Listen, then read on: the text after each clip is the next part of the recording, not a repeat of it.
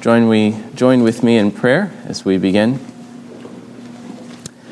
Dear Father, we thank you for your kindness to us and your grace toward us of salvation and for providing for us during this time, uh, during our trials and sanctification that you have provided for us with your word and also with your sacraments. We pray that you would bless this time of instruction, that we would understand and make right use of the means you have appointed for our strength, for our growth, for our nourishment and grace. We pray this in Jesus' name. Amen. Today we're going to continue with the chapter on the Lord's Supper, uh, chapter 29. And if you're looking in the hymnal, that's page 865. Last time we looked at how Christ instituted the Lord's Supper, uh, some of the main ends that he had in mind in, in appointing this supper, uh, the fact that there's no sacrifice being made to God for sins in this supper, but rather it's commemorating the one offering of himself by himself to God on the cross. Um, looked at the actual ceremony or ritual itself, the, uh, the praying, the blessing, the breaking, the taking, the eating, the drinking, uh, the, the sacramental actions, that it's not just the elements, but it's also the uh, giving and receiving of the bread and wine uh, to those who are in the congregation. And then we looked at in the, the fourth article uh, the, some of the abuses, the misuses of the Lord's Supper that had accumulated over time uh, that the Reformation dealt with or, or tried to deal with, uh, being contrary to the nature of the sacrament and the institution of Christ, such as receiving it by yourself, denying the cup to the people, worshiping the elements, things such as those. Now, as we go on to the rest of this chapter, we're going to address some more errors that uh, led to some of these abuses. When you start thinking of the Lord's Supper in a wrong way, uh, that will affect the way you treat it. And because they began to think of the Lord's Supper in a wrong way, they began to depart from the use that Christ appointed and applied it to other uses. You know, like putting it in a, in a cross and parading it around town and, and, and bowing down before it, and uh, rather than just you know taking it and eating it like Christ said we should. Um, so this time we're going to look at uh, the, the presence of Christ in the supper, the, the feeding upon Christ in the supper. And while the first half, uh, the, the main error being addressed was that of the Lord's Supper not, not being a sacrifice for sins, the other main Roman Catholic error was that of transubstantiation, the idea that the substance of the bread and wine turned into his body and blood so that it was no longer bread and wine. Uh, and so that's going to be more of the focus in this section. So, first of all, let's start with Article 5 or paragraph 5 on sacramental union, which we already looked at in the chapter on sacraments in general, but it's worth revisiting here. Basically, why bread and wine can be called his body and blood. The outward elements in this sacrament, duly set apart to the uses ordained by Christ, have such relation to him crucified as that truly, yet sacramentally only, they are sometimes called by the name of the things they represent, to wit, the body and blood of Christ. Albeit, in substance and nature, they still remain truly and only bread and wine as they were before. So, in the Lord's Supper, Christ says, This is my body. And of course, that led to great disputes. What does that mean? And here it's explaining that uh, the bread and wine can be called, and is in Scripture called at times, the body and blood of Christ, because, not because of a transformation of the substance of those things, which was the Roman Catholic explanation, but rather because of the sacramental union that Christ had appointed between the sign and the thing signified. there is a relation between the sign and the thing signified. It's a true, it's a real uh, union, but it's a sacramental union, not um, a, a merging of the two into one thing. Um, the uh, way of speaking that was real common to reformers, it's a good reminder, is that these are not bare and naked and empty signs, uh, but that uh, Christ gives truly what they symbolize. Um, I've used the analogy before of you know the real estate agent who hands you the keys to the house and says, "Here's the house." Does that mean the key has been transubstantiated into the house? No, no, but it does have real significance that, that they're giving you the house and giving you the keys. Now, maybe if you're a fraud and you're not the person it belongs to, you know, they're going to, that's, that doesn't work that way. Um, but it could be a key, it could be anything, but it's, it's a symbol, it's a sign, but what it symbolizes is really being given to you. Uh, but it doesn't mean that the sign becomes the thing signified. It's a sacramental, symbolic language in calling it the thing that it symbolizes, just as circumcision is called the covenant, um, just as the rock was Christ uh, in, in, in the desert in 1 Corinthians 10. In fact, we can look in Scripture at how he says, Yes, this is my body. Um, this cup is the new covenant. Well, even there, we're realizing there's some figures of speech, right? Because it's not the cup that's being transubstantiated, even in Roman Catholic understandings, the wine in the cup. But uh, that's when it says this cup is the new, this this cup is my blood, or this this bread is is my body. It goes on to speak of these things still as bread and wine. In Matthew 26, for example, he says these things, but then in verse 29, he says, "You, I tell you, I will not drink again of this fruit of the vine until that day when I drink it new with you in my Father's kingdom." So even after he's spoken the words of consecration, if you will, he still calls it the fruit of the vine, that it's still wine, even after that has taken place. Uh, we find similar in 1 Corinthians 11. 1 Corinthians 11, after Paul recounts you know, this is my body, this cup is the new covenant in my blood. And then he goes on to say, bread and wine, bread and wine, bread and, bread and cup, uh, again and again. As often as you eat this bread and drink the cup, whoever eats the bread or drinks the cup, so eat of the bread and drink of the cup.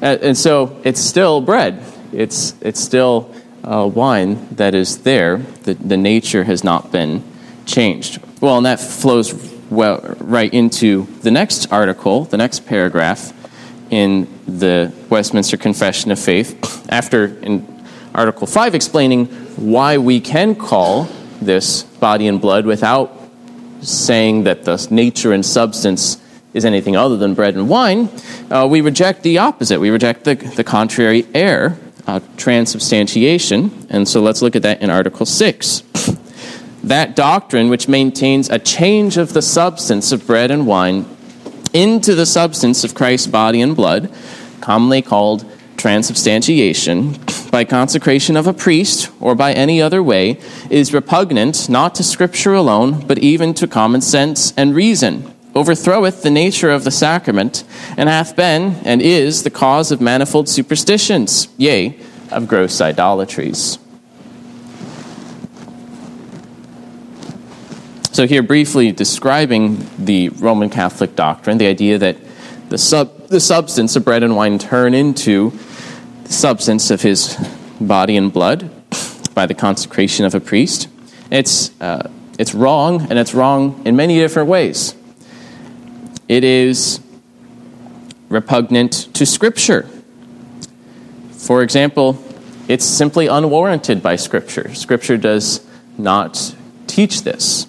It does not say the substance of this bread has turned into my body uh, or something of that sort. In fact, it teaches that Christ's body is still a physical human body. It has its own uh, qualities. It is visible and tangible. They were able to touch it. It looked like a body. It felt like a body. It didn't feel like bread. Uh, that it uh, is not only a physical human body, but it's in heaven and the heavens must receive him until it's time for him to return. Um, and this is not the way Scripture uses sacramental language. When it says Christ was the rock in the wilderness, it doesn't mean the rock, you know, transubstantiated into to Christ. Um, likewise, Scripture uses interchangeably the phrase, "This is my blood of the covenant." The cup is the blood of my my blood of the covenant, and the new covenant in my blood. It can use this interchangeably. That it is it His blood or is it the new covenant in His blood? Um, he, another sign that we're speaking here as a sign and seal of the covenant um, and not a, a, transformation of its substance. It's also contrary to common sense and reason, so it's just philosophically confused. They would use the distinction of substance and accidents, substance being like the essence of a thing, if you change it, you change the thing itself. The, and accidental properties, things that can change without making it not bread, for example. You can have bread that's big, you can have bread that's little, you can have bread that's smelly, you can have bread that smells good. Those are accidental properties. They don't change the substance, but they would say the accidents remain, but the substance changes. But that's not the way those distinctions were intended to, to work. Um, it's contrary to common sense and reason that the accidental properties of bread and wine remain while their substance has been transformed into flesh and blood. Plus, Christ was sitting in front of them when he said these words. His body was, was right there in front of them. It also overthrows the nature of a sacrament. It turns the thing into the thing, it turns the sign into the thing signified, so that you no longer have a visible sign of invisible grace or something of that sort, but you now just have the thing signified. Uh, you don't have uh, the nature of a sacrament. And then it's the cause of many superstitions and great idolatries. It's led many to put it to uses that were not prescribed by Christ, which not only is a sign of how this is a significant error, but it also should make us rethink about whether we've understood the Lord's Supper correctly. If, if this particular understanding of the Lord's Supper makes us think that we should do all these other things with it, then maybe we've misunderstood what it is itself. You know, and that's that's often what the reformers did. Like, wait a minute, Christ didn't tell us to do all these other things with the Lord's Supper. Maybe we should go back to properly understanding it itself. Any questions there on these first two articles?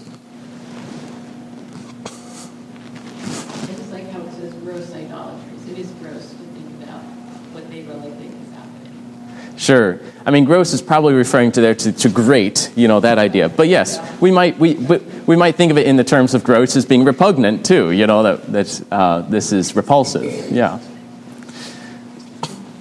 It is a, vivid language. Uh, let's look at Article Seven then. So that's what we reject, but we also want to affirm, you know, what's true, and um, not let the errors out there distract us from the true treasure that we have been given uh, that we want to receive. So let's look at Article 7. Worthy receivers, outwardly partaking of the visible elements in this sacrament, do then also, inwardly by faith, really and indeed, yet not carnally and corporally, but spiritually, receive and feed upon Christ crucified and all the benefits of his death the body and blood of Christ being then not corporally or carnally or corporally or carnally in with or under the bread and wine, yet as really but spiritually present to the faith of believers in that ordinance as the elements themselves are to their outward senses. Well, that is a mouthful. Lots of qualifications and descriptions here, a lot of adverbs, but very important. Um, it's affirming the truth, but it's also distinguishing itself from the Lutheran understanding of the Lord's Supper as well. Now, the Lutheran understanding would not be anywhere near as bad as the Roman Catholic understanding. It's not being described as in harsh terms as the previous article was, but it's still distinguishing it as, as an error.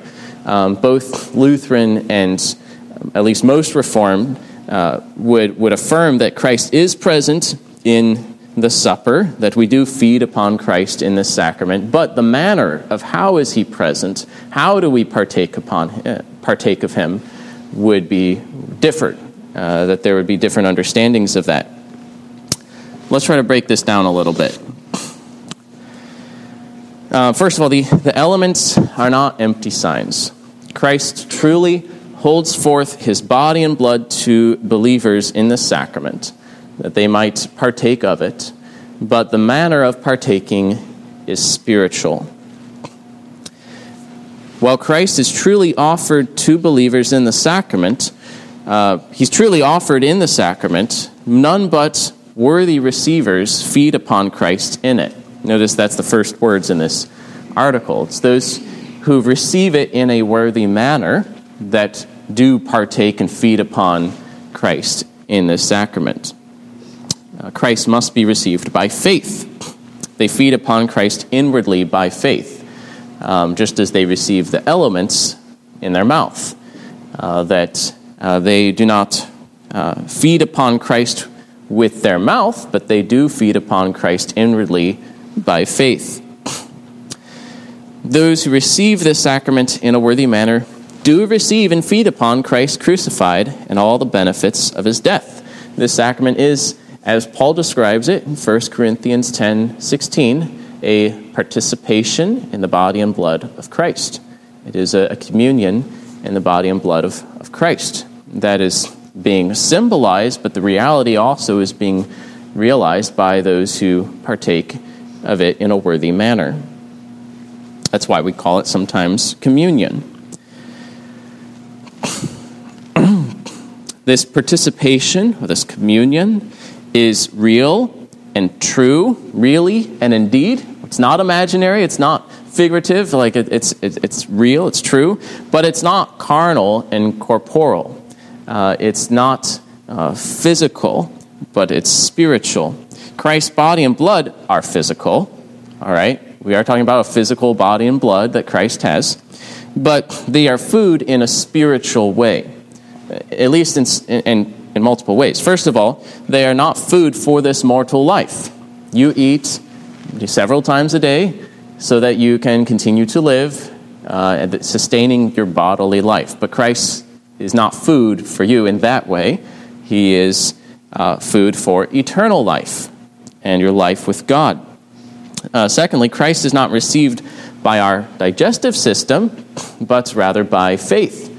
Um, and Christ speaks of that, such as in John 6, that we receive the bread of life by believing in him. Uh, thirdly, we have this communion with his body and blood through the work of the Spirit. It is spiritual because it is accomplished by the Spirit of God. He is the one who, who binds us to Christ and who conveys what is Christ to us. So, despite the physical distance between you and Christ's body and blood in heaven, yet they are truly given to you uh, with these signs by the power of the Spirit who joins together that which is distant, making us lively, living members of Christ's body, conveying to us all the benefits of his death. So, you have real and true communion uh, with Christ in this sacrament. Now, is Christ's body and blood present in the sacrament? How is his body and blood present in the sacrament? Uh, the Lutherans argued for the local presence of Christ's body in, with, and under the bread. They believed that his body could be an, anywhere on earth or everywhere on earth because it had been glorified and partook of some of the um, attributes of his divine nature, so that his body could show up, you know, here and in China and Australia and, you know, all over the world uh, in the Lord's Supper. That it's in, with, and under. The bread is there and his body is there in, in the actual elements.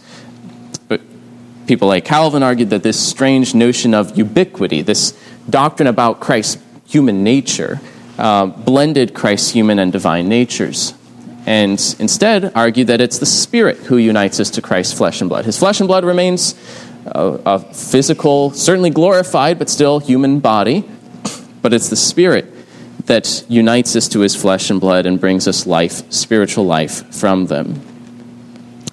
So notice this article speaks of how we feed upon Christ, and then in the first half, and then it says that the body and blood of Christ, being then not in one way, but yet as really but spiritually present to the faith of believers in that ordinance as the elements themselves are to their outward senses. We can feed upon Christ because his flesh and blood, or his body and blood, is present to us in this sacrament.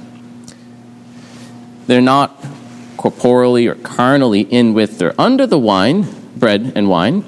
Rather, they are in heaven, where Christ sits at the Father's right hand with a true human nature, from which place he will come to judge the living and the dead. Go to Acts 1 or Acts 3, the whole doctrine of the ascension.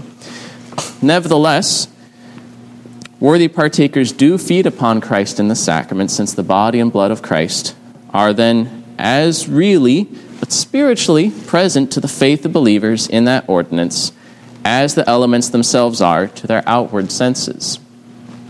Now, the phrase present to the faith of believers does not mean that your faith makes his body and blood present, like it brings it to mind and that's how it's present. It's speaking of something uh, more objective than that, but that his body and blood is presented to your faith, just as food is presented to your touch and taste and smell, to your outward senses. So, Christ's body and blood are presented to your faith to be received by faith. Faith is the instrument by which you feed upon his body and blood, just as your mouth is the instrument by which you feed on bread and wine.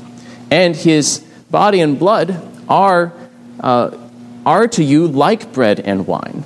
That these are symbols of his body and blood, not just because they are the same color, but because they have the same function uh, or, or a, a, a parallel function. That as these sustain you and revive you and sustain your physical life and even cheer you, so Christ's body uh, and blood, because of his sacrifice and his resurrection, they are spiritual food to you, that they give you eternal life and spiritual life, that they revive you, that they cheer you, that you uh, have life in Christ. Any questions on, on this article and our, our feeding upon Christ.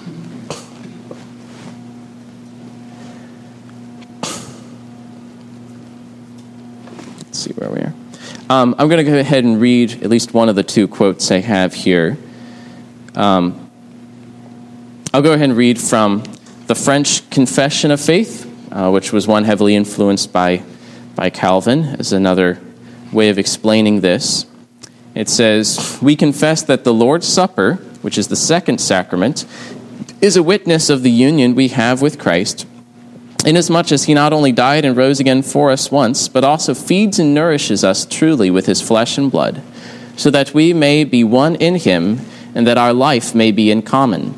Although he be in heaven until he come to judge all the earth, Still, we believe that by the secret and incomprehensible power of His Spirit, He feeds and strengthens us with the substance of His body and of His blood. We hold that this is done spiritually, not because we put imagination and fancy in the place of fact and truth, but because the greatness of this mystery exceeds the measure of our senses and the laws of nature. In short, because it is heavenly, it can only be apprehended by faith.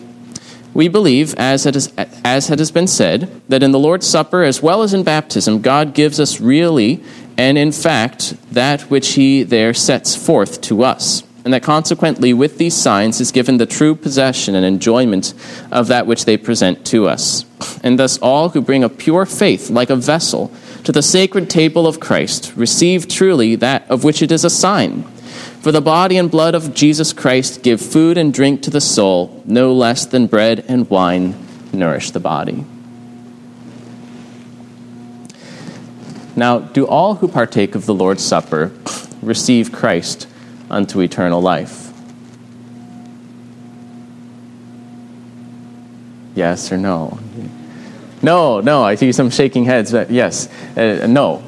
They, uh, not all who partake um, do feed upon Christ. This would be another contention between Calvinists and Lutherans because the Lutherans put the emphasis on the local presence that Christ's body and blood is in with and under the elements, that of course then they would all be received into the mouths of, uh, of everyone.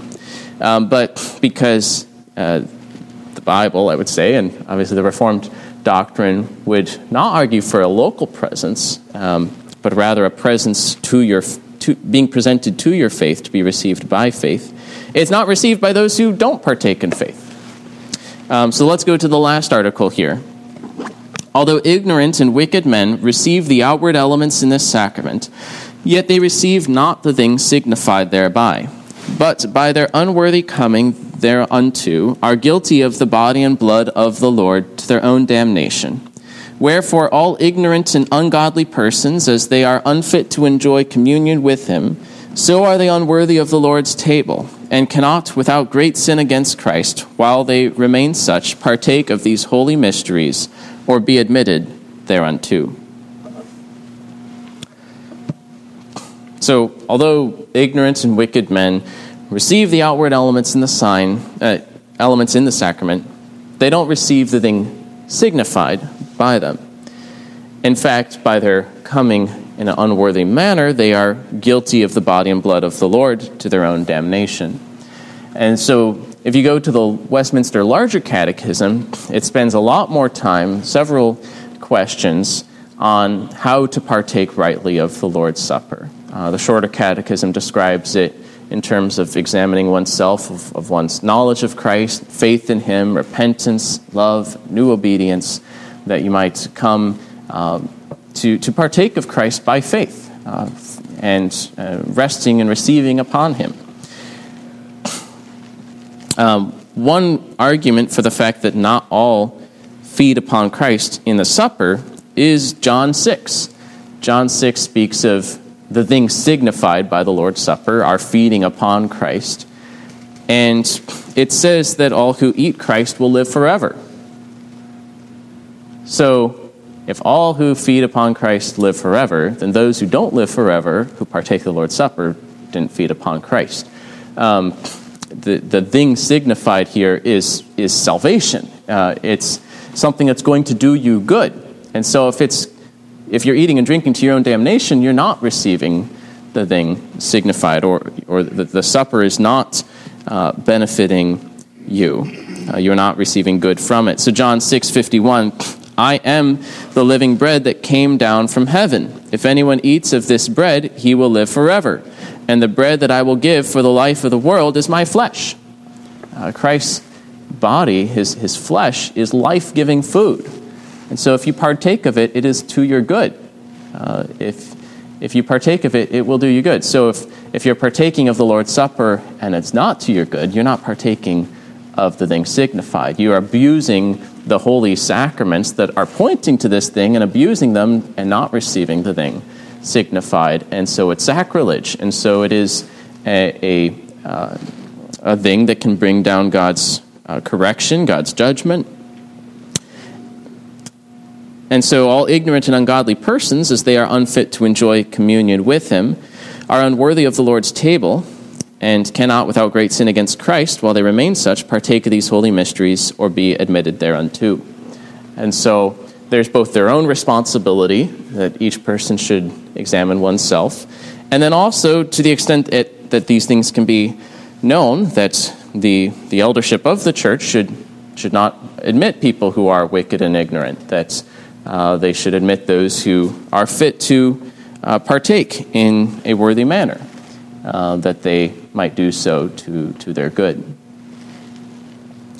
It doesn't mean that just because you've been admitted that necessarily you're going to partake in a worthy manner, but that is, is a guardrail, um, a, a fencing of the table, which we're going to get to actually in the next chapter on church censures. So we'll, we'll get into that a bit more here in a little bit. Any questions then on the Lord's Supper? It's kind of an unfortunate note to end on. Maybe it would be, be better to end on the Article 7, the, the positive of, of the Lord's Supper, that it's intended for your good. It's not intended as, as a harmful thing. It is a way which Christ builds up believers, even weak and struggling and hesitating believers, that Christ uh, has given his body and blood on the cross for your sins, for the forgiveness of your sins, that though you have sinned and fallen short of the glory of God, that he gives you eternal life freely to be received by faith. Uh, and these are tangible, sensible signs and seals of that glorious reality.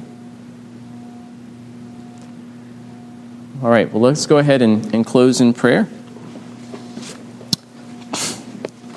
Dear Father, we thank you for your provision for us uh, in these things, in your sacraments, both in baptism and the Lord's Supper, that we might see the things that you freely give to us by your word, that you give to us in your gospel, this communion with your Son, and therefore with you and the Holy Spirit, the life and salvation freely given to us sinners, that we might take better hold upon these things and grow in them, for our faith to be strengthened. And we pray that you would use these sacraments to our edification, our growth in grace, that you would guide us to the right use of them uh, that we might grow in the grace and knowledge of our Lord Jesus Christ. We pray these things in his name. Amen.